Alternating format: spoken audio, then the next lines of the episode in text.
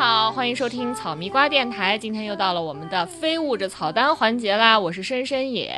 大家好，我是小弯弯。今天呢，我们再一次把 神秘嘉宾也没有很神秘啊，无忌老师。哦，Sorry，Physically 轻量但是 Mentally 重量的无忌老师再一次请上了我们的节目。无忌老师跟大家打个招呼吧。Hello，Hello，大家好，我是无忌，又跟大家见面啦。Hello，又成从美国回来了，不知道做没做核酸啊？那不知道有多少朋友啊，此刻听到我们这个 BGM 这首童谣《小白船》，就觉得那个叫张东升的男的要带你。去爬山，没错。今天我们要聊的就是在这个盛夏来临之际的第一个爆款网剧《隐秘的角落》，这已经是一定要说的一部剧了啊。就听说饰演张东升的秦昊在直播间里问了一句：“说我还有机会吗？”然后之后工作人员就跟他提示说：“也有三千人退出直播间。” 什么叫死亡威胁？大家品一品啊！所以说呢，毫无疑问，这个夏天最能搂钱的耙子就属秦昊和伊能静两口子了。怎么说呢？这段时间大家的娱乐生活基本被两个 IP 深深的支配着吧。一个是伊能静深度参与的综艺《乘风破浪的姐姐》，另一个呢就是我们今天要跟大家谈。的这部隐秘的角落，各大网络平台首页基本上都是张东升、朱朝阳、朱朝阳、张东升，偶尔还加个假粉丝说张朝阳。就这位哥们儿，你是不是觉得搜狐摊上什么大事儿了？就怎么说呢？你要再不补课，在接下来的任何社交场合，你都将成为那个假粉丝。别怪我们没提醒。现在关键是，如果你没有看这部剧，你根本不敢上网，因为你只要上任何一个网，你都会被剧透。我就没日没夜的赶。赶进度看了一天，在一天之内我是完全断网的状态，飞行模 式，不然真的是能给你吓死，你完全不敢上任何的 social media。对，所以就是网上看到有那种求生欲特别强的人说：“求求大家了，我在微博上已经快把《隐秘的角落》看完了。”这就是不看电视剧光上微博的恶果。坦白讲吧，如果你好好的看这部剧，应该可以在短时间内成为社交明星。就时间管理大师朱朝阳，理财大师 假账高手朱朝。朝 阳刷题爱好者叶痴敏，你就上网搜吧，就全都是段子，全都是梗，就开玩笑，你学不会死记硬背还不行吗？好了，说回到这部剧啊，我觉得最重要的是对这部剧剧情的讨论，才是让这部剧彻底登上国产剧巅峰的原因。就这种讨论吧，它直接就逼出了观众的胜负欲。什么意思啊？就全网都恨不得拿着显微镜看剧，就仿佛朱朝阳放个屁都是在暗示什么。就每个人都感觉比读书的时候做阅读理解还认真。你说这谁能想到？举贤不避亲，我举个例。例子啊，我们的吴忌老师啊，不仅花了六块钱充了爱奇艺的会员，全剧看完，上网一刷啊，发现漏掉不少细节，直接在家怒刷第二遍，甚至认认真真看完了二十八个花絮，边看边跟我分享由他老人家本人掘地三尺发现的能够佐证张东升性无能的证据。当然了，等一下吴忌老师将更加细致的跟大家分享他辛勤耕耘。不是他想赢。在哪儿？请问写六千字吗？所以不是他看到网上，因为大家都在疯狂的捕捉这部剧的各种细节，试图就是找到一个自洽的剧情和逻辑。因为如果大家看啊，在这边的时候呢，我们要有一个大大的 warning highlight 一个 warning 给大家，就是如果你还没有看的话，我们下以下的内容会有海量的剧透。如果你要是介意被剧透的话，我建议你看完以后再听我们这期节目。好了，我我们不要再继续吊大家胃口了。这部剧呢是目前在爱奇艺。已经今天截止到我们录制的这一天，已经全部完结的完结的一部网剧，一共十二集，每集的体量大概在五十分钟左右，是来自爱奇艺的一个板块，叫做迷雾剧场。如果之前有看过像《无证之罪》，这也是秦昊演的，或者《十日游戏》，它是一个主打悬疑类题材网剧的一个板块。那么迄今为止呢，《隐秘的角落》是他在网上口碑最好的一部作品。我先给大家说一下这个剧情，大概给大家营造一种什么样的感觉啊？就是网。上有一张图，左边呢放着一本很厚的书，写着别人眼中的剧，然后呢右边放着一本薄薄的小册子，就是你在景区会拿到那种小地图，写着我眼中的剧。所以我们今天第一个来讨论的呢，就是你看到了一个什么样的故事？究竟我们四个人里面最晚看完的是乌丸丸，所以他的印象是最深刻的。所以我想先问问乌丸丸，你看完这部剧，觉得它讲了一个什么样的故事？我觉得我看了一个特别复杂的剧，因为我就是觉得，就是真的其实是被震撼。因为我我看到最后一集的时候，那个深深也，包括吴季老师，他们都跟我说，第十二集最后一集真的是一个特别特别大的亮点。因为其实之前他这个这个整个剧集给我的感觉就是他的推进非常的顺，就是你好像感觉你看到的完全都是事实的真相。看的时候就会觉得其中有一个角色就是王瑶，就是男主角朱朝阳他爸的后老婆。对你就会觉得他是一个神经病，觉得他特别的 annoying，好神经质哦，就是疑神疑鬼。但是你看完第十二集，你会觉得他才是那个全剧唯一一个清楚的人。好像你看完了，感觉这个剧完全没有结束，就反而是你就就是后劲儿十足。就是你看完之后再去回想和反思之前那些细节，就有很多可以值得这个推敲的地方。你要完全按照它的文本顺下来理解，是完全 OK 的，是没有任何逻辑的问题的。但是如果你要是换一个角度去 challenge 你以前的一些想法，你也会觉得有完全另一个版本的角度去解读也是非常顺。如果按照你说的，它文本的这个逻辑顺下来，你觉得结局是什么？就是一个就是偶然把几个孩子卷到了几起命案里面，不巧的地方导致了一些人的死亡，但是它整整个的结局还是一个非常光明的结局。因为我觉得怎么怎么定义光明呢？真善美是因为就是你像各个国家的文化里，特别是中国，就是你要保证未成年或者少年儿童他们是。安全无虞的，健康成长，对他们健康成长，他们对他们是不能出现任何受到保护。对，就从他们眼里看，这个结局是一个完美的结局，那这个电视剧就是一个 happy ending，对吧？就如果你要是按照整个文本顺下来看，它表面上给你呈现出来，对于这三个孩子起码来说是一个 totally 的 happy ending。他们三个都是出于一些无奈，或者是巧合，或者是一些失误被卷进了这些各种各样的纷争，但他们都是有自己的理由在的。最后对于他们的结局来说，也是 turn out to be 一个非常光明的。结局是光。那你是看到哪个地方让你对这个版本，就是你刚刚说的这个所谓的文本表面这个文本呈现出来所谓的结局走向产生了怀疑？比较有问题的地方就是最后有一幕就很多人讨论嘛，就其实他们这个暑假暑假过完了，然后就是有开学典礼，突然这一幕非常奇怪，就是突然之间门打开了，然后走进来了，就是这三个小朋友当中的其中的那个大孩子，就是颜良。当然那个氛围营造的非常诡异，就是你明显好像感到他是从另外。一个世界走进了这个现实的世界里，然后不管是打光啊，还是音乐，还是氛围的烘托，好像你感觉只有那个朱朝阳能够看到他。他之前是个流浪儿的形象嘛，他在那一幕穿的特别干净，而且史上第一次穿了雪白雪白的衣服。对，而且就是那一束圣光一直照着他，然后好像感觉周围所有人都看不到他，好像只有朱朝阳本人能够看到他，然后你就觉得说好像好像哎，好像有点不大对，我就把饭碗放下，仔细的看着最后五分钟呈现给我，然后。不对的，就是这个电视剧的最后的结局，就是所有的警察其实就是又带这个朱朝阳回到了其中一场命案的现场。但是你当时就会觉得说，他那个打光就是非常的梦幻，是有滤镜的。就是完全就是因为那个小女孩念的信嘛，就说朝阳哥哥，你做的事情我一定会保密的。我才突然意识到，哇，原来事情真的可能是再往前推才意识到，当时走进来没有看见呀，包括他跟那个老警交谈，包括那个就是那个小女孩后面为什么一直没有出现，这些东西就一下让我细思极恐，就真的那一下就冷汗就出来了。为什么说我刚才在开头说这引起了吴忌老师强烈的胜负欲？就是因为看完这部剧之后，就像小鼠和乌丸丸说的，他们会看到很多细节，让他们产生怀疑。上网一看，我天，还有人看的比我还细节，我怎么这么蠢？我怎么这么蠢？就比如说刚才说到结局的时候，朱晶晶死的时候，事发现场指认的那一块，还有一个细节你们没有看出来哦。吴忌老师告诉他们是在台词上的哪个细节啊？我知道这个了，我我知道这个，让吴忌老师先说。我把其实这个细节在网上有很多网友已经在讨论到了。我们知道这个剧的第二集结尾是朱晶晶坠楼，第三集开始讲述事发的现场，包括她和普普如何逃离，面对警察的盘问是如何讲述的。当时在第三集开头的时候，朱朝阳听到。普普说他摔下去了，但是我们发现到第十二集，也就是故事结束的最后一个镜头，朱朝阳再次带领警察回到现场的时候，他耳边听到的是普普说。他要摔下去，而且这个时候给的是一个柔光镜头，也就是说有一点不真实的意味。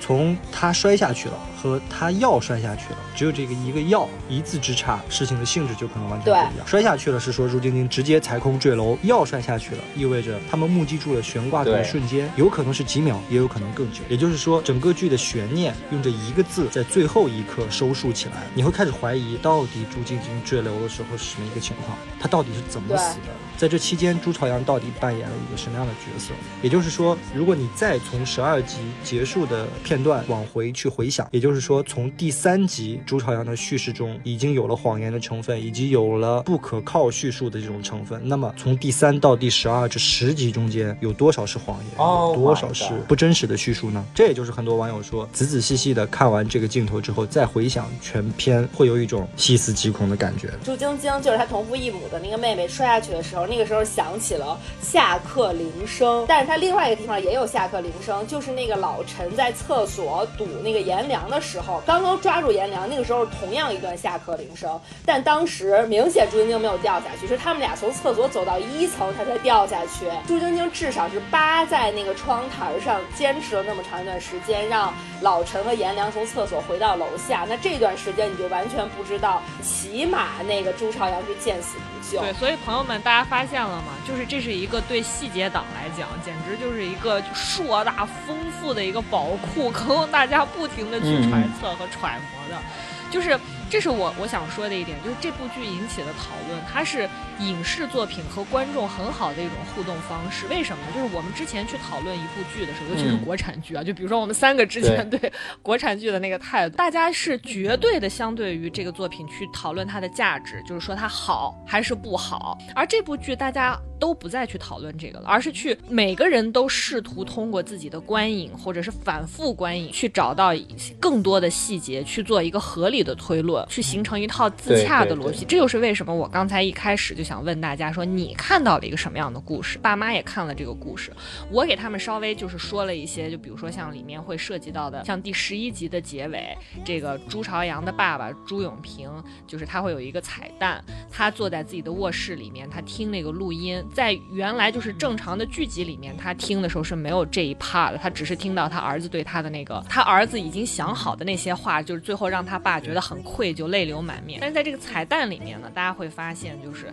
他爸是听到了他儿子拉了四次拉链的声音，就是能够感知到他儿子是发现了他有这个录音笔这件事。所以我说了很多这些细节的时候，爸妈才说啊，我跟你看的是一个电视剧吗？但是我又问了他们一个问题是，那你们觉得这个电视剧好看吗？他们说是好看的，是是 OK 的，是非常棒的一部电视剧。当一部作品在很多个层面，每个人眼里。在他自洽的那个世界里得到的那个故事，他都觉得是好看的，那这个作品就是很成功的。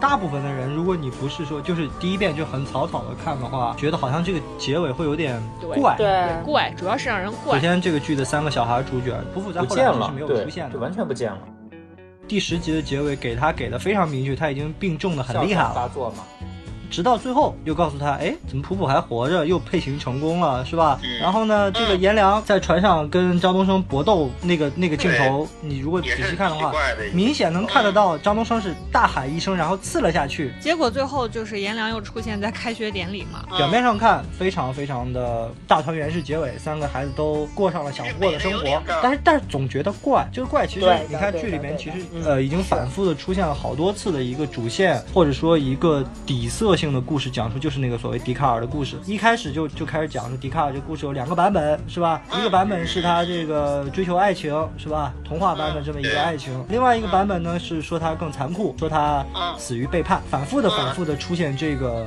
故事对吧？至少讲了得有个至少得有四五遍，包括到最后一集张东升死之前还在跟朱朝阳说你可以相信童话，还是在说这个故事，也就是说实际上这个故事就是一个这个剧和这个笛卡尔应该是一个互文的关系，比如说剧其实它也是两层，你如果看到童话结尾 happy ending 是吧？三个孩子都有自己的落脚点。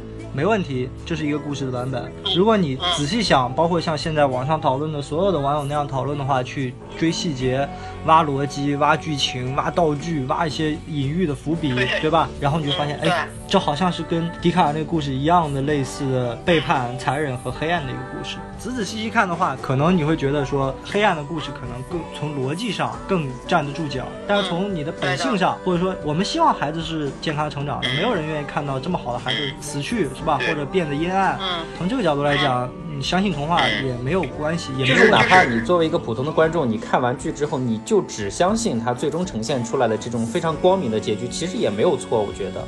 但其实就是说，如果你还原的够多的话，你会发现这你会发现另外一个故事。对，这个故事可能底色会跟这个原著的小就是跟你说一样。呈现出来的大相径庭，但是总有人就是愿意相信童话，他就觉得我应该相信这些所谓美好的东西，我不想去看那些黑暗的，哪怕那些是真实存在的。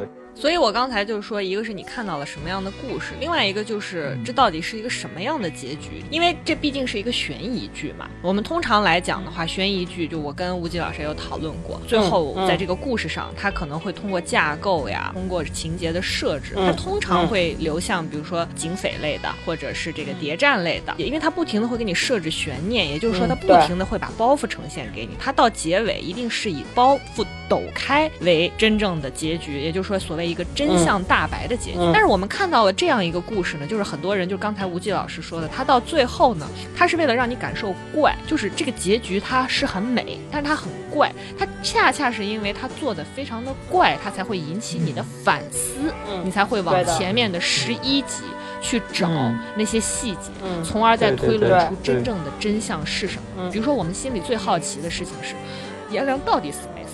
普普到底死没死？朱晶晶到底是怎么死的？这都不是这个剧要指涉的点。为什么我们觉得这部剧很厉害？就在于我们每个人心里看到的那个故事，嗯似乎也是的，都是的，成是没有立的。问题，对，非要归谬的话，就是我们所有人都能够同意，也都能够在这个剧里面最后真正看到的那个真相是什么，实际上就是朱朝阳撒谎这个事实。嗯他要指向的就是朱朝阳是个说谎的人，所以你再往前面十一集去推，你真正推的是什么？你不是要推出颜良是怎么死是的是的是怎么死的，而是你要推出朱朝阳到底在哪儿是的，是的，说谎是。的，嗯，你要说的他哪些话是说的谎，哪些又是真实的，这是这个剧带给大家就是巨大的一个讨论空间的看到。那个结局的时候，我突然意识到朱朝阳原来是会撒谎的时候，我一下就惊呆的一点是在于，我去想说，那我这这一次不是白看了吗？那朱朝阳之前说的那么多话，所有人有一种对，因为我。天然的代入，我觉得他说的是真的。等到我意识到原来他有在撒谎的时候，我那一下真的觉得我得看多少遍才能看懂。我突然有了有了一种巨大的负担，就是像吴界老师为了我们今天的节目，真的死死的二刷了一遍，连二十八个花絮都看了一遍。所以，我们再回头看这个剧的话，会看到另外一个问题，就是我们刚才说的朱朝阳是个撒谎的孩子。那也就是说，我们现在就是想跟大家继续去讨论里面的另外一个问题，在于这个剧里面构建的这几个主要人物，他到底是一个什么样的人？为什么呢？张东升在第十二集之前，我不知道你们看到的他是一个什么样的人。在十二集之前啊，我给这个剧的分数并不是很高，因我相信的就是在于他表面的那个故事，就是张东升是一个像变态一样的杀了他的岳父母，那么冷静的又杀了他的妻子，然后还能这么冷静的处理跟这个三个小孩互相去做交易这件事情，还能够这么冷静的去上课当一个数学老师，他展现的并不是一个说在偶然期间卷入到谋杀犯罪分子的形象，嗯他几乎展现的是一个内心高度稳定、人格分裂但是高度稳定的一个 变态的这么一个人物形象。天生杀人狂，真的没有什么技巧，随便杀就是随 随手就能杀，什么人都能杀，就小混混也能杀，手无寸铁的那个老年人也能杀，就真的是特别的可怕。对，就是应该他是这么一个形象吧，也就是说他内心应该是非常稳定，他对自己要做的事是非常有计划的，也很有目标。所以说他对这三个孩子，我们看到朱朝阳和这个普普两个人上楼去找他，要准备跟他要钱。颜良在楼下等的时候，他是在他的这个厨房的抽屉里选了一把刀的，嗯也就是说他是想好要把这三个孩子置于死地的。包括后来他带着汽油找到这个普普和颜良两个人寄宿的这个船，他是想要烧掉他，是毁尸灭迹的这么一个人。是的，是的，是的。所以我看到第十一集的时候，我就觉得很奇怪，就为什么他甚至会在三个孩子面前表现的真的是要放下屠刀立地成佛。我就是想跟你们交易，交易完我就要走，交易完我也不想沾上这事儿了。你们竟然逼我又又重新的。最让我 confused 的一点是，就是他中间跟着朝阳，就是去了那个水，第一次去水产厂，然后帮他杀掉了王丽，之后他拿了那个钱，当时那车上只有他们普普两人，他居然把那个钱给了普普，我觉得这个事儿真的是。看的还挺困惑的，对。我就不能理解，关键他这个钱还是借高利贷借的，不是说随手来的钱。他其实完全可以就车开到一半，把普普扔下，把钱拿走就结束了。他居然还把钱真的给了他对，所以我在看第十二集之前，我给这个剧的评打分，在心里我给他的分数并不是特别高。对，但是你看到第十二集，就是我刚才说的，我觉得这是整个这一套都是一套谎言。如果你把它当成朱朝阳撒的谎来讲，它就合理了。张东升这个人物在这个前面的十一集里面有相当的成分是朱朝阳构建出来的。那些情节是朱朝阳构建出来的，拼接拼接出来、拼贴出来的，所以张东升才显得那么不稳定。我跟吴季老师甚至说，我说如果要是说后面没有张东没有这个朱朝阳的谎言的这个结局的话，张东升在前面给给我一种感觉，就是你们也太瞧不起变态了吧。我其实我今天我稍微捋了一下这个剧里边所有的人物，这个剧里边所有的人物只有两个人是不稳定的，其实就是朱朝阳、张东升，其他所有人物都是稳定的。也就是说，其他人物的行为跟话语都是可信的。比如说我们我们举几个例子吧，比如说颜良，呃颜良从福利院跑出来是为了想看他爸，当然同时为了想想救那个谁的弟弟，非常稳定，核心动力。比如说他回忆到他第一次第一次他爸被抓，他骑个小车回到那个现场，对吧？他被老陈抱住说：“我爸不是坏人。”这个到后来他也反复说：“我爸不是坏人。”他刚开始非常叛逆，直到这个老陈说：“我明儿带你干你爸，能不能做到？是吧？能，该干啥干啥，是吧？”前一秒还在打架，后一秒就变得非常乖。普普这个人，哎，他的动机是为了救他弟弟。有的人说他弟弟已经死了，但是这个其实不存在的，因为他第一集就打电话给他弟弟了嘛，对吧？至少在剧的这个架构里面，我觉得导演和和编剧没有这个意图要让你去怀疑他的动机。心思比较细腻啊，察言观色，懂事儿是吧？又比较还也也还很有勇气，也还比较善良是吧？像这个王瑶啊，这个王丽呀、就是他王瑶的妹，王瑶弟弟对吧？这几个人呢，行为逻辑也是非常一致的。虽然他们有成人世界的那种呃善于善于伪装的复杂，嗯，也会很市侩、很世故，整个的形象都是比较稳定的。但是如果你去仔细看张东升和朱朝阳，我就发现，哎，这两个人物，当然很多网友已经说了嘛，朝阳和东升本来就是一对儿对，因为他不应该念朱朝阳，相应该念朱朝阳。啊。对，最开始的时候，我记得有好多人在猜，就是他们不是在一个时间线，是朱朝阳长大之后成了张东升。长大后我就成了呃你。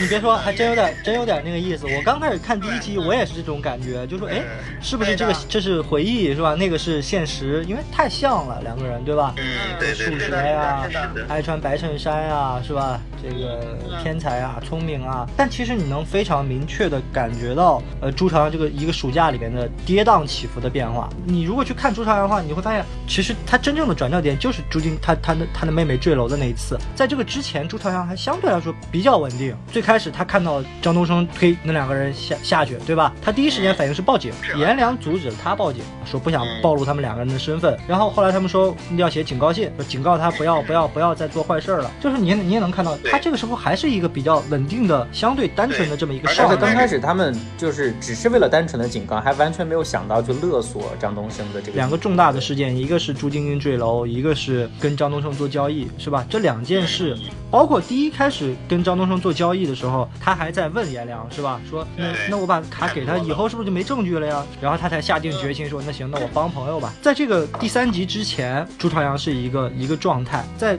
第三集之后又变成了另外一种状态，甚至你看到后边你会发现，阻止报警的变成了朱朝阳。我其实看这个剧，我看到我第一次感到不对劲儿是是第十一集的结尾，就是那个朱朝阳他爸当着他面死了以后，他面对警察的询问的时候，他没有告发张东对升。对，非常非常的可这是让我第一次感到非常困惑的时候，我跟我跟我老婆还说呢，我说，哎，这个这个行为逻逻辑不太对呀、是吧？就是你前面铺垫了那么多温情的父子之间的戏，杀父之仇，哎，杀父之仇的时候，你突然，哎，对，你跟杀人犯还帮他去掩埋，如果说你那个时候报警，不这事事儿就没了而而吗？而且关键他回家那个说考试成绩拿第一，他还跟他妈特别开心，说妈你不开心吗？什么什么的，就觉得好像跟他爸之间的感情也是在演的。他爸死了第一时间，先跟他妈报喜。然后你这个时候你再去往前倒着看，你就会发现，哎，朝阳在这个期间出了一些变化。当然，也可能是他之前就有的一些本性，在这些几个重大的事件、命运的交织和纠葛中，可能逐渐的被开发出来。确实是我们大人从成人的角度看，小孩不爱说谎，是吧？小孩总是天真的或者什么的。但正如这个剧的海报一样，他说小孩是最容易保守秘密的。其实你仔细想一想，朱朝阳一开始就是个诚实的孩子吗？也不是。他也有变化，对吧？我我不知道你们有有没有留意，因为我又回去看细节嘛。比如说像这个第一次见面，他的鞋被踩了之后，是吧？颜良问他说：“你以前不这样啊？你你你以前挺爱说话一孩子啊。”然后朱朝阳说：“那习惯习惯了，是吧？我不想让让我爸觉得我不懂事儿。”也就是说，从他们父母离异之后，应该说这是一个他的重。首先，这是在这种孩子会对会很敏感。也就是说，这个孩子他本身是一个比较习惯于，甚至是潜意识的、无意识的去伪装自己的。或者说隐藏自己情感的这么一个小孩儿，所有有过单亲经历、成长这种经历的孩子，可能多多少少都会有这同类似的感受。我我也不想让我妈担心，我也不想让我爸担心。看他最早把他们就思来想去叫到家里来之后，但是他自己要出门的时候，把那个他妈的项链、戒指啥的藏起来，还夹了一根头发的这个细。实际上你仔细理一理，朱朝阳是从作案之后才开始说谎吗？他几乎是随时随地在说谎。过个生日回来是吧？他说他妈你你跟你爸吃饭是吧？对吧？他还怕他妈不舒服，他说啊随便找个餐厅。说这个有事儿吗？没事儿，我能照顾自己。要说算多重大的谎言吗？这也不算，就是习惯性。包括父子那场戏很经典，他发现他爸录音非常非常自然的说了一大番话。对，张口就来，张口就来，对，张口就来啊！这是这跟父母之间的，我觉得这个还算是在就表现出来的某种懂事，这个还能理解。但其实你再去看几次重大的说谎。我觉得首先是对警察的几次说谎，对吧？那实实际上就是隐隐瞒了三次命案嘛。第一次是这个朱晶晶的坠楼，第二次是王丽的死亡和自己的被绑架。第三次就是这个，呃，他父亲被杀水产厂那那一场，啊，这这几次是比较重大的这个说谎，是吧？到这个时候你已经能看到说，哦，这个孩子已经彻底变了，或者说好像他的动机啊，他最开始可能是帮朋友，好不容易放下心结，刚开始对朋友还是有点警惕的。因为我们一开始看朱晶晶那场戏，会觉得是他是在帮普普开脱，所以是他想要。跟警察说谎。第二次呢，好像是他爸跟他说：“你不要跟警察说你见过王丽，你王瑶阿姨就这一个弟弟。”他好像都有不得已的理由。但是第三次他爸死了，这是杀父之仇，是他主动做出的事。对，如果说我们去讨论说朱朝阳说了多少谎，其实不太容易数得清。数不清。仔细想了想，就是那朱朝阳有几次说真话呢？我我至少我觉得这几次是他比较袒露心声，或者说。是真情实感流露的几场戏，或者说几几个台词。第一场戏的时候也是很诡异的一个场景，就是他过生日，普普和这个谁帮他庆生，同时跳切的是他父亲和他后妈在那个尸体处理意见。朱朝阳这个时候说：“哎，我们许个愿望，因为这个时候他是很安全的，都是有小朋友在，两个好朋友在跟他争夺父爱的这个欺负他的朱晶晶也死了，是吧？他这个时候是相对比较安全的一个状态。他说：啊，这是我。”过得最开心的一次生日，是吧？他说：“我希望每年以后都这么开心啊，都有朋友在。”哎，我觉得这个时候他是比较稳态的一个状态。他也确实把那两个人当做好朋友，想要大家一起守住秘密。因为这个时候还没有发生后面的事情，对吧？对。哎，你发现到后边他开始越来越不容易表露心迹了，就他好像很少再说他的心里话，一直到哪一场戏呢？一直到了第十一集。他在父亲在他面前死的时候，他跟他父亲说对不起。那天我也在五楼，对我对不起你。我觉得这是他的内心的真话。他可能没有把事情的真相完全告诉他父亲。但是他道歉了，因为这一场戏其实是很很明确的在在传达这个信息。为什么呢？大家如果要是仔细看的话，朱永平就是他爸垂死挣扎把他儿子救了下来，把他儿子松绑解开。对，这个时候他一个孩子，你毕竟还是没有办法掩饰自己的情绪。这个他儿子第一句话说的是什么呢？是爸，我对不起你。他这个时候并没有说爸你不要死，爸你再忍一忍，爸你怎么样啊？没有，他第一时间想到的是爸，我对不起你。他是忏悔的，他爸又紧接着接了一句：“是爸对不起你。”两个人是完全忏悔的状态，所以这个时候他的心里也是稳定的，他说的也是真话。这之前有也有一次，我觉得他说的是真话，就是他很难得的说了一次真话。生命受到巨大威胁的时候，就是王丽绑他的时候，绑起来，绑他的时候，他觉得自己快快不行了，他说了一句：“我求你了，你别告诉我爸。”我当时也在五楼，然后他说完这个之后，王丽把手机拿过来说：“来，再跟你爸说一句。”然后他就喊了说：“爸，快来救我！我在水产厂。”非常迅速的转环了。这是在他生命受到巨大威胁的时候，因为之前王瑶威胁他，其实没有什么生命上的威胁，就是打他，让他不舒服。坦白讲，一个女人对他构成的威胁也很小，他自己心里也很明确，有他爸在，而且有这层关系在，他也知道王瑶不会把他怎么。最后一次，我觉得那也是他的心生吐露，就是他在船上跟张东升。他要扎张东升，颜良跑出来，这个镜头里的颜良跑出来，不管是不是真实的颜良啊，有人说这个时候颜良已经死了，这是他脑海中的念头，对吧？来阻止他说你不能杀，你杀了你就变成第二个张东升。朱朝阳说了一句什么话？他说：“我最后悔的事情就是给你们两个。”这也是他的真话，非常反常的，因为之前三个小孩的相处是非常融洽的，是吧？啊，愉快的、快乐的、难得的那种镜头。哎，这个时候你突然发现，哎，朱朝阳怎么会说这么一番话？这可能是在他心里一直压了多长时间的一句。觉得这四句话是他确切无疑的真话，有开心的是吧？但也有愧疚的。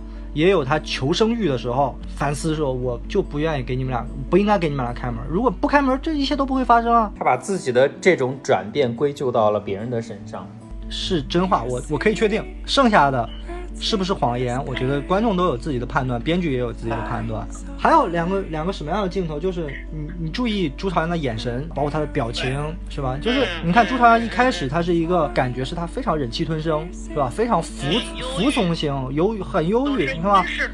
同学欺负他，他就躲了。朱晶晶踩他的鞋子，他也躲了。也有两个镜头让我印象比较深，就是明显能看得到朱朝阳是发了狠，他内心的那种狠劲儿被激发出来了。他跟就是颜良教他打架，把他打了一拳，然后他那个眼神立马就变了。然后颜良问他说：“急了，急了就继继续起来。”你能看得到他内心其实是有凶狠的那一面的。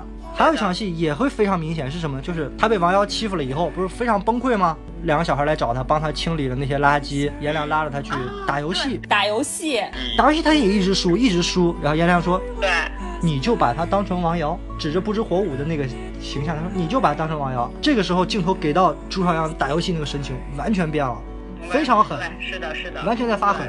其实你能看得到朱朝阳内心的复杂性，对吧？就确实是之前的家庭也好，事情也好，让他压抑了很多事情，对吧？但是其实你能看到这个人内心中很多很多很复杂的状态或者说情绪在里面。我刚才说到说张东升和朱朝阳是唯二两个不稳定状态的人物，这是什么样的一个细节呢？就是音乐，我不知道大家有没有注意，就是说弹幕经常看到时候说，哎呀，导演你给我来点阳间的音乐吧，是吧？在剧里面出现那种非常阴郁的，有点像恐怖片里边经常出现那种阴郁音乐，是吧？我还专门记了一下这个，我我就我听到的几次阴郁的状态，或者说阴郁的这个音乐出现的镜头，我数了一下，大概是有大概有八次，而这八次里边。只有两个人物，就是张东升和朱朝阳，只有他们两个在某些外在冲击的时候出现了这样的音乐。第一次，朱朝阳被朱晶晶。踩了鞋，激发出了内心的愤怒。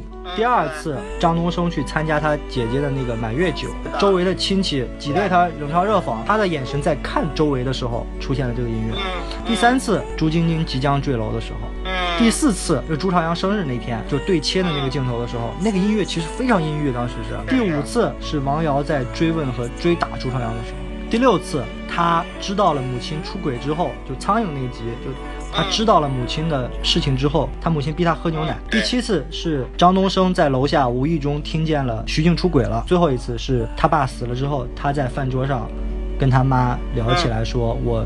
奥数又得了第一名的时候，这几次都是你看有凶杀案件，比如说坠楼啊、杀妻啊、杀岳父母啊，其实也隐喻了后面的好几次、好几场凶案嘛。比如他父亲的死亡。对的，因为这个导演是个乐队出身的鼓手，片尾曲啊用了很多的心思在里面，所以我觉得，呃，你如果从这个细节来看的话，其实只有这几个人心中是有受到了外在的巨大冲击。其实导演已经给的非常明确了，就给到他们两个人，其他人一个都没有，甚至连张东升杀。王丽的时候都没有。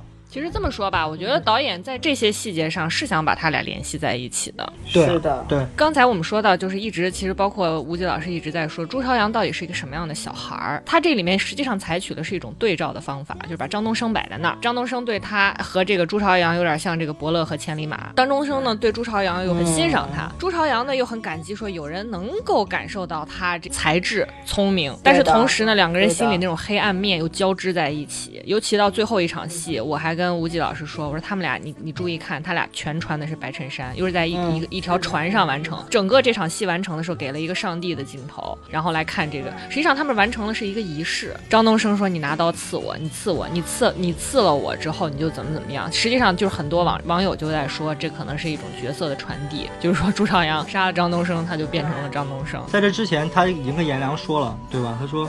呃，就是在想象那个镜头里面，或者说他放下那些，我不会杀你，我要让你们活下去，活得跟我一样。就导演其实都已经有点像明喻了，就不是在暗喻了。吴忌老师也发给我一个帖子，他们有采访，但是没有采访到导演或者编剧啊。他采访的，比如说像美术，比如说像摄影这些人，然后他们就让他们谈一谈，就是大家很关心的一些问题。就比如说像这个电视剧，就说你现在这个版本是是是跟最初的版本到底差多少？这个剪辑团队就说，我们最开始杀青是有一个删减版，后来呢又改过一次，三个月还是三月份儿，这个审查的结果下来之后做了。大量的删改，然后就说他大量的删改基本上是来自于细节。那我觉得这个团队真的做的非常厉害，就在于他把这么多的细节和情节在审查制度的处理意见之后做了改动，但是它仍然是一个非常值得推敲而且经得起推敲的剧作，这个是非常厉害的。我的香港同事被安利了之后也在看，连他都非常的感慨，就是说在香港这样一个分级的制度之下，像这样的题材很少见。但是就即便是在这样的创作环境下，能够以青少年犯罪作为题材，然后来进行一个创作，一个故事创作的也很少见，很少见。就包括像《少年的你》，那已经是一个很经不起推敲的电影了，但它很明确给了一个比较比较阳光的这么一个，里面谁是正面谁是反面一目了然。但在这个剧里面非常的模糊，非常的暧昧。朱朝阳呢，完全在这种大量的大家可以去推敲的空间里面呢，包裹在一层暧昧不清的滤镜里面，你就去猜吧，他到底是个什么样的人。就是从另外一个角度讲，就是我说的，你看这部剧有一个直观的感受，就是无处不在的审查制度，你就能充分的感受到这个编剧啊、导演啊、创作团队他是怎么样在跟这个审查制度在玩这个猫捉老鼠的游戏，而且最后呈现了这么好的一个故事。从保护你青青少年的这个角度讲嘛，就刚才乌丸丸和小鼠也说过了，就是我们的这个剧呢，它当然最后对青少年是要有一个保护的，是要让他们健康成长的。你是要以这个为一个基调来创作这个故事的话，我们待会儿要谈到就是它跟原原著之间这个改编的这个差别。就你现在看到的这个朱朝阳，他前面包括他妈，你看周春红那个人物的处理，她丰满很多。她是一个什么样的女人？敏感、脆弱、佯装坚强。他爸又是一个什么样的人？他的学校、他的同学，朱朝阳的性格，就是是这个社会还有他的家庭各方的力量，最后把他推到了那个悬崖的边上。所以他的创作团队甚至在这个采访的过程中还说，就是他们最后的那一场设计，朱朝阳跟张东升在那个船上的对话，实际上原本朱朝阳是问张东升说：“张老师，他这个时候说的是张老师，我还有机会吗？”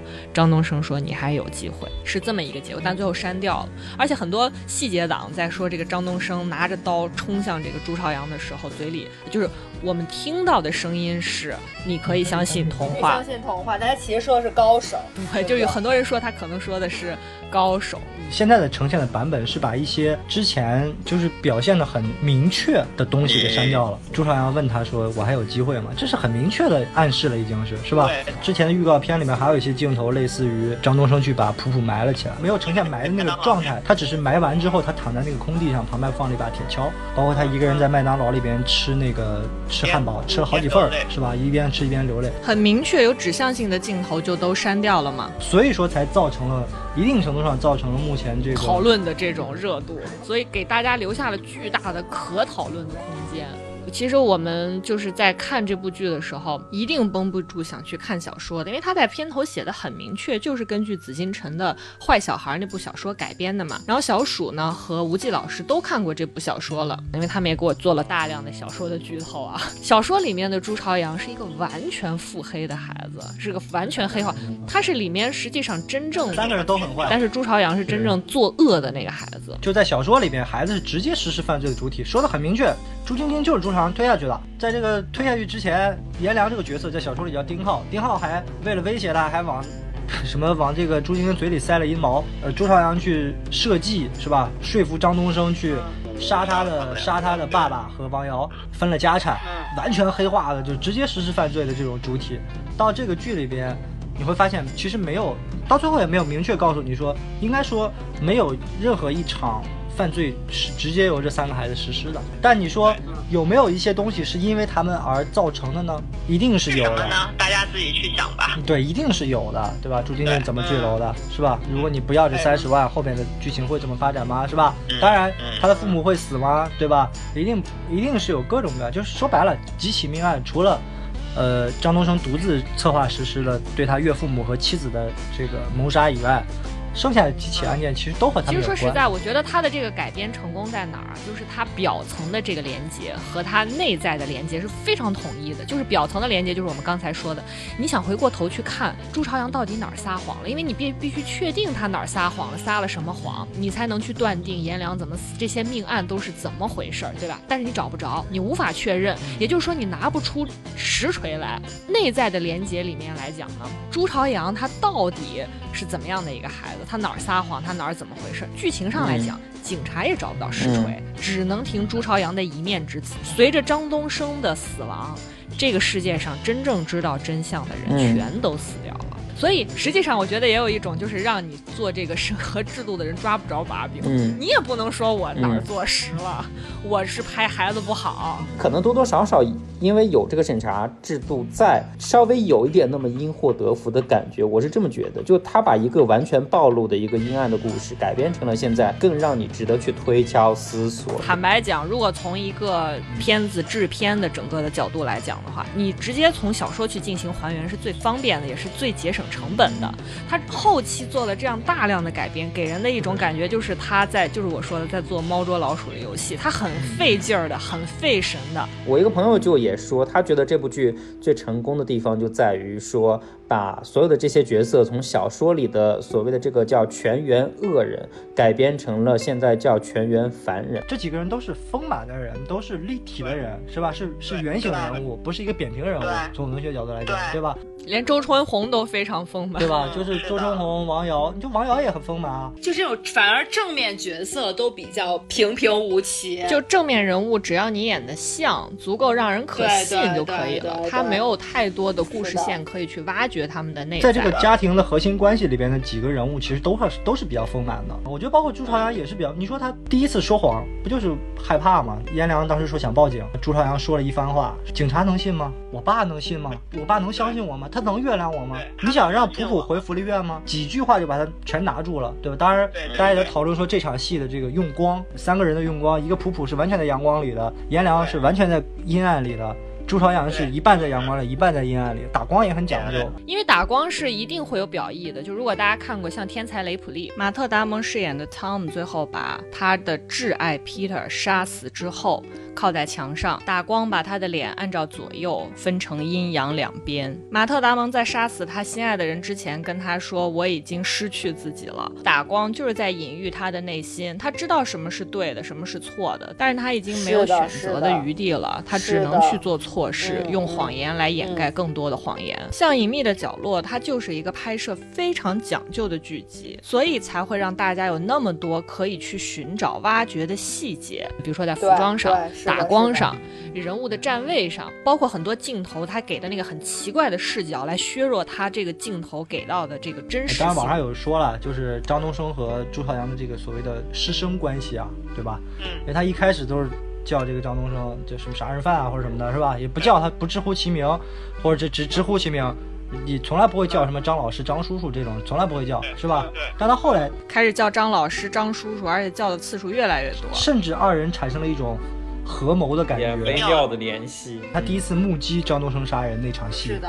红光里，我天，那段拍的太震撼了！就从他的朱朝阳的背后拍前面，他那个张东升拖着他的尸体一步步走过去，那个红光的场景。他在课堂上的时候，他被张东升迷住，是张东升在上面讲坐标、讲笛卡尔，在这个场景里边看着张东升在拖尸体，在教他，他主动的帮张东升掩埋了这一切，因为他觉得是他他是在救自己。然后后面有一段台词非常的妙，张东升跑到医院里边问他拿钥匙，对不对？他把他爸支开了，支开之后，嗯张东升说了一番话，他说他们发现了我，也就发现了你，还有你的小伙伴，嗯我特别能够理解你。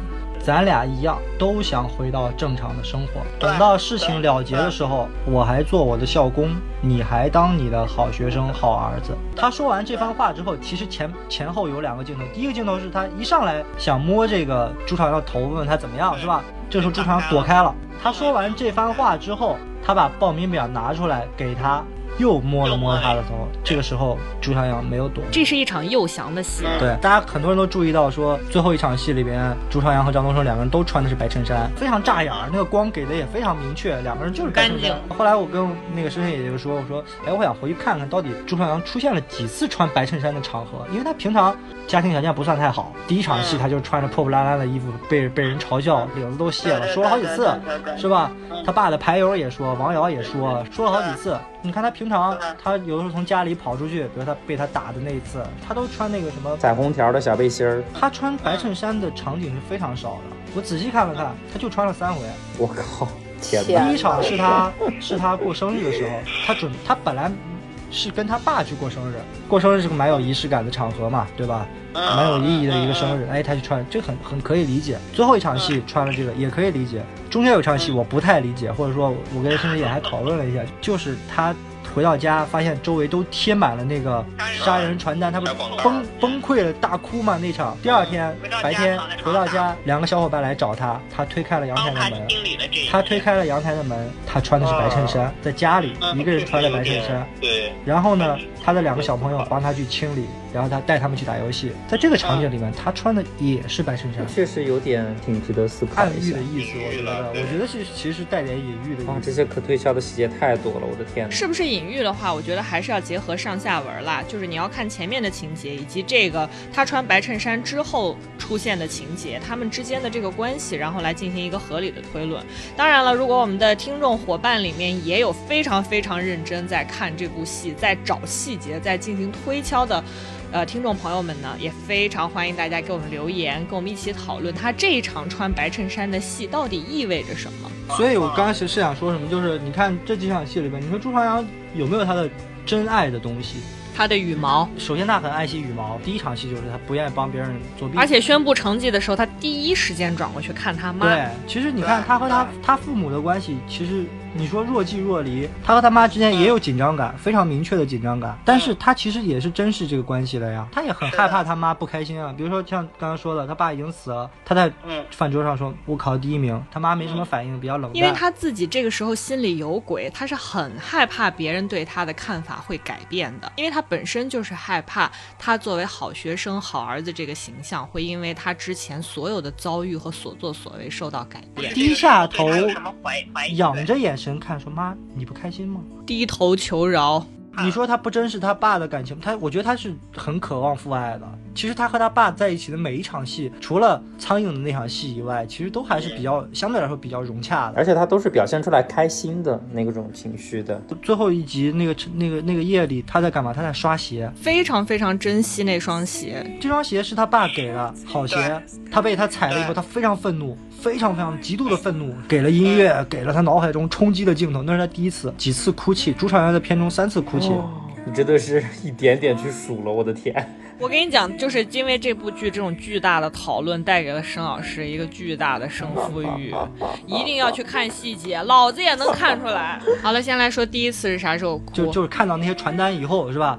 他崩溃的在这个床上大哭，很少看到朱朝阳哭啊。第二次是他他爸死的时候，声嘶力竭的哭泣。第三次是什么时候？看到普普信的时候，无声的哭泣，有眼泪流下来。其实你看对应的几几组关系嘛，第一组他不他。看到自己是杀人犯的这种冤枉也好，被欺负的感觉也好，他是爱惜自己名声的，他也是珍惜家庭关系的，他不想让他爸因为这个事情怀疑他或怎么样。第二次更不用说了，纯粹是父子的这种家庭的关系。第三次是他和朋友之间的这种关系，也许有感慨，也许有懊悔，也许又有自责。他到最后才知道，原来颜良不知道这个事情，普普还挺懂事儿的。但是如果按照我们假定那个结局，普普也死了，颜良也死了。只剩下他，我觉得这些细节铺垫起来，我觉得指向性就还算是比较明确。从娱乐八卦角度来给我们提供了一个思路，就是可以完完全全把杨幂和唐嫣他们这一届八五后演员们架空了。就是因为这些小演员太厉害了，其实就完全有一个模式，就是让完全可以让什么秦昊、张颂文这种什么王景春，就是又便宜又实惠的老演员，带着这些小演员演戏，就可以完完全全把杨颖、杨幂。糖烟这些，把这些所有人都架空，让他们吃不到饭，因为就是这些小这些年轻的小朋友，就是很快两三年就可以完全成长起来演偶像剧和商业电影了。他们真的是已经被拍死了，他们就完全就是又又贵又不实惠，就是完全探索出来一种现在影视行业萧条情况下的全新的做剧和做电影的。只要花脑子，这部剧给我最大的一个感受就是，只要你用心用脑，人类智慧的光辉。对，这届网友可比可比这届网友比朱朝阳可恐怖多了，真是。真的是，而且我由此要做一个预告，就我我也有跟深深也和小鼠讲，我特别期待一个电影，就是《神秘访客》。这个电影里边是段奕宏和郭郭富城领衔主演，那里面三位小演员是张子枫、普普和朱朝阳。就是我觉得这个电影要上映又不得了，就是他们就是完全已经成长到可以驾驭一些这个主流商业电影的年纪，等他们再长大一点，真的就是八五后这些垃圾流量们就一口饭都吃不上。只能期待郭富城的片酬不要挤压 制作成本。是的，其实确实是这样，确实是这样，因为小孩演的确实特别棒，而且这些年我们看好多的这种小孩演都很都挺好，你就包括 老陈的孙女都演得好，那个眼神一直哭，一直哭，不哭，连那猫都演特好。哎，对对，还看到一个细节，说这个老陈的孙女在那个访谈里边，好像是他们某一个什么声音指导还是什么指导的女儿，然后王丽的那个演员是他们的选角导演。我还在片尾的这个制作人名单里边发现，司机那一趴里边有王景春。一开始有人在网上说说，天呐，这部剧让我想起了童年的那个恐怖记忆《魔方大厦》。结果吴忌老师就发来了一个帖子，导演接受采访说，他对片头的这段动画的制作灵感就是来自于《魔方大厦 》。真的是《魔方大厦 》幼年阴暗的这个记忆，太恐怖了。而且我觉得他真的是非常用心，包括你看他的这个，我说实在话，就是第一，这部剧拍完给我最大的一个感受就是那些动不动就把审查制度拿出来。就是给自己找台阶下的电影，从此以后你们没有遮羞布了，不好意思。第二点呢，就是这部剧完全从编制上，包括它每一集都给一个小的题目。有一集的片头不是还是那个狐狸和三只小鸡的故事，就是这动画嘛，这个设置。它的目标可不是说在一众国产剧里面彩旗长飘，它真的是把自己放在全球的这个电视剧制作的视野里面，它的这个拍摄，它讲故事的这种能力等等，充分的去调动自己的资。资源能力去把自己放在这样的一个坐标系里面去，让大家去审视这种讨论热度和他给观众提供的讨论空间，证明像悬疑，尤其像悬疑剧，在中国是非常有市场的。你们以后也不要把观众看不懂拿出来当自己的遮羞布了，也不要说什么中国没有悬疑剧的观影基础。现在的事实就是，中国网友比朱朝阳还可怕。对啊，网上有个网友开脑洞嘛，开了好多脑洞，说景区马主任捡了。一条对，有的是跟着剧没管，比如说心疼叶迟敏，辛辛苦苦弄了一暑假，也没报上奥数班。是吧？然后呢？每天就是做题《还珠格格》，做题《还珠格格》。朱朝想一想，朱朝阳天天在干嘛？然后还是考不过人家。对啊，朱朝阳动不动这个心理发生巨大波动的时候，正在弄警告信的时候，还考了一百二十分模拟。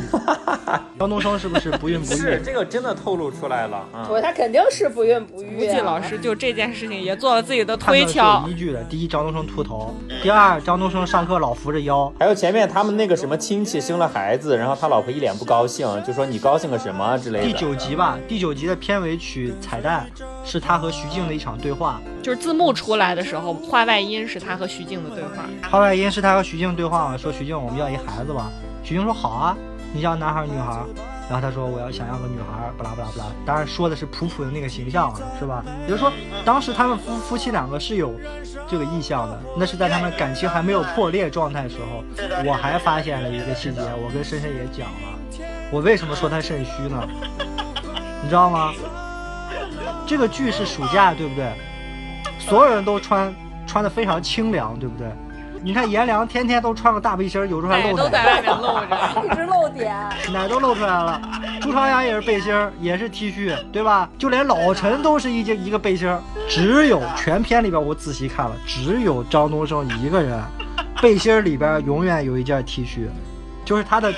他的衬衫里边永远有一件 T 恤，有刚开始是套在里面的，扣着衣服的，后面就变成了敞着怀，是吧？外头是个衬衫，里边是一个 T 恤，所以他肯定虚。吴忌老师说，所有人都热的要死。就是普普的刘海儿永远在脑门儿着。然后你你什么时候看到张东升？所有人都是背后全都是汗，身上都是汗，只有张东升干干净净，干清清爽爽，清清爽爽，是不是？吴忌老师的胜负欲是不是很强烈？哎呦我的妈呀！也有很多人提到说他的片尾曲嘛，每一集的片尾曲都不一样，而且每一集的片尾曲都给了。名字还有歌词，其实很多东西都有隐喻的，对吧？比如说像第二集朱晶晶刚一坠楼，那个片尾曲响起来，听了半天不知道这歌叫啥，一看叫犹豫。第五集就是他们两个母亲厮打的那场戏，完了以后，这场戏的片尾曲叫因你之名，是吧？说我们，我们说，你看歌词这么写的，说我低下头看见我的手，看见另一个人的命运，说起来好像是另一个世界的事情，那些谁也看不见的黑暗事情。那些狭小空间里的沉重呼吸，就好像是另一个世界的事情。就是这是一个太经得起推敲的一个宇宙了。是的，真的是。很多人说普普的死也暗示了嘛，因为第九集的片尾曲就叫。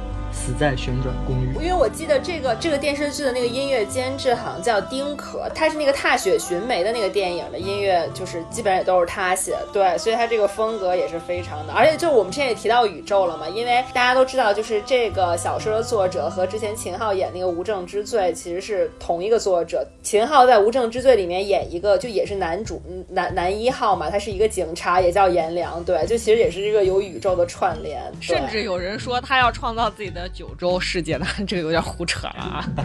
对对对对对，所以就是，而且我就说刚才那个吴季老师说他让网友有很多开脑洞的 瞬间，一个是说景区马主任捡了条命，就是及时跟他妈分手；另外一个还有，另外还有说，要是打斗的时候张老师的假发呀，而且为什么没有人揪他假发？哎，就打架应该会揪头发，为什么没有人纹丝不动？而且。他跟那个王丽打架的时候太轻松了，就拿那个盖锥，就跟那个比划两个挠痒痒一样，然后就把王丽戳死了。但我觉得那个蛮真实的，就是我们经常会看到有一些正常人啊、普通人啊杀人，我靠，刀法老厉害了，看特别老练，从哪儿杵啊，往下还是往上？但这个你就看是特别本能的反应。就是他躺那儿了，我为了不让他起来，我再扎他两下，特厉害。我觉得这个这个电视剧应该没有动作指导吧，大家都是比胡比比划着来，大家就是临场发挥。临场就是你如果对比两场张东升拿刀或者拿这个改锥什么之类的尖状物品、锥状物品去捅人，你对比他捅朱朱朱永平的那场戏。就又不一样了，那个时候已经非常熟练了。就张东升作为一个杀人犯，真的是好学生，几场杀人垫个底就学出来了，进步太快了，成长太快了。然后这个时候就是张东升非常沉稳的从下面给了致命一击，好结束。这张东升杀人太稳准狠了，我天呐，真是不得。因为你知道吗？就这个剧呢，就是非常非常就调动大家的积极性，就是我也要看，就我觉得好看。然后你看到这么多。细节我也要去看细节，我也要给自己创造一个就是自洽的那种故事的逻辑来等等。所以在这种讨论环境下，你千万不要用一种傻白甜儿的气质去问好多特别弱智的问题，你会遭到疯狂的 diss。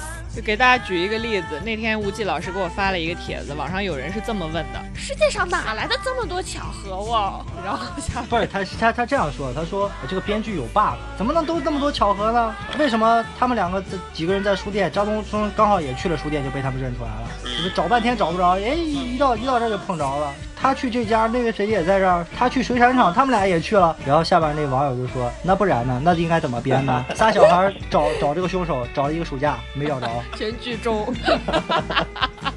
找了八十多集还没找着张东升。全剧终过了一个愉快的暑假。戏剧就是有巧合，我觉得编剧挺厉害的，真挺厉害。就包括像局外人那一集，他把王丽引到这个剧里面，就是为了让所有人能够遇到一遭遇到一起。他就说，如果没有王丽这个人。大家没有办法有一个合理的场所能够让所有人遇到一起。就说到这儿，我们已经把这个剧就翻过来翻过去，就连表演都还没有谈的情况下，已经说成这样了。看完这部剧吧，就是真的中国观众，大家可以看到是多么的包容。我们有一部好剧，疯狂的捧他，真的太高兴了。就是自己家孩子终于考出好成绩。是这样的，我觉得中国观众会变得越来越识货，是吧？也越来越。对那种烂片儿不买账。你看一个哪吒都已经捧成那样了，是吧？大家都觉得好东西就是应该去看，是吧？就应该花钱。而且大家不要觉得就是线上付费收看这种电影电视是年轻人的行为，消费力实际上现在能完全感受得到，拓展到了很多的年龄层。我爸妈就花了十八块钱把最后的六集看完了。大家也有这个能力啊，是吧？确实愿意去去。我觉得以后是的，我觉得这部剧是会反哺的，因为你这种剧出来之后，如果你再拍恶心的烂的，就会被他骂的更惨。你有标杆在这儿，有标杆有对比物嘛。那么聊到这儿呢，还没有看这部剧的，拜托一定要补一下课，不然你一定会失去成为历史见证者的机会。那么已经看过《隐秘的角落》的小伙伴呢，如果有任何的想法、任何的推论、任何只有你注意到的细节，或者原著党非常想要跟我们讨论人物改编的这种差别，都非常欢迎大家给我们留言和我们一起讨论。那么本期的非物质草单呢，就到这儿全部结束啦。非常感谢吴忌老师再一次亲临我们节目，和大家一起畅聊。非常感谢重量级嘉宾，反正他还会再来。的啊，大家可以期待一下。那大家喜欢我们节目的话呢，也要记得给我们这个点赞、评论和转发哈，这样的话才会有更多的人听到我们的节目。要紧紧的 follow 我们，紧紧的 follow 我们。最后呢，我们为大家送上这部电视剧的主题曲《白船》。这也是全剧中的片尾曲，由导演辛爽作词作曲，由男主角张东升的扮演者秦昊和普普的扮演者王圣迪共同演唱。感谢大家的收听，非物质草单让你不花钱也能 have fun。下一期节目我们再见吧，拜拜，下周再见，拜拜。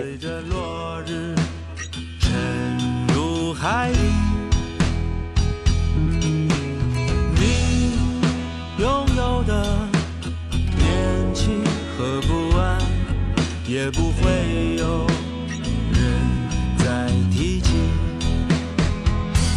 天真的歌谣啊，谁啊？天真的你